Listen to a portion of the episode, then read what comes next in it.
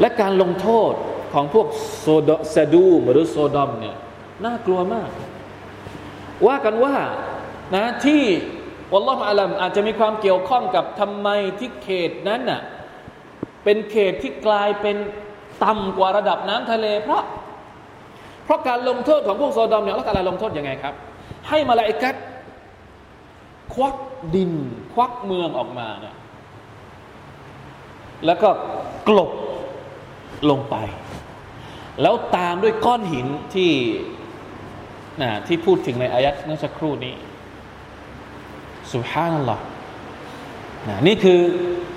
นี่คือความน่ากลัวของมัน แล้วมันก็หมดไปยุคหนึ่ง แล้วมันก็กลับมา ไม่แน่ใจว่า กี่ร้อยปีหรืออัสตัฟรุลลอฮฺวะตุบิลละคง งไม่นานนะ ไม่นานหรอกเมื่อก่อนก่อนหน้านี้ เรื่องพวกนี้ยังไม่มีเปิดเผยมากมายถึงขนาดนี้ แต่ทุกวันนี้เหมือนกับพยายามเนี่ยอย่างมากเลยความพยายามที่เขาพยายามอะของคนที่สืบทอดไอ้นี่มา แล้วเขาใช้ศัพท์นี้ด้วยนะครับ คนที่มีพฤติกรรมแบบนี้เนี่ยเขาใช้ศัพท์ในภาษาอังกฤษเรียกว่าพวกโซโดไมต์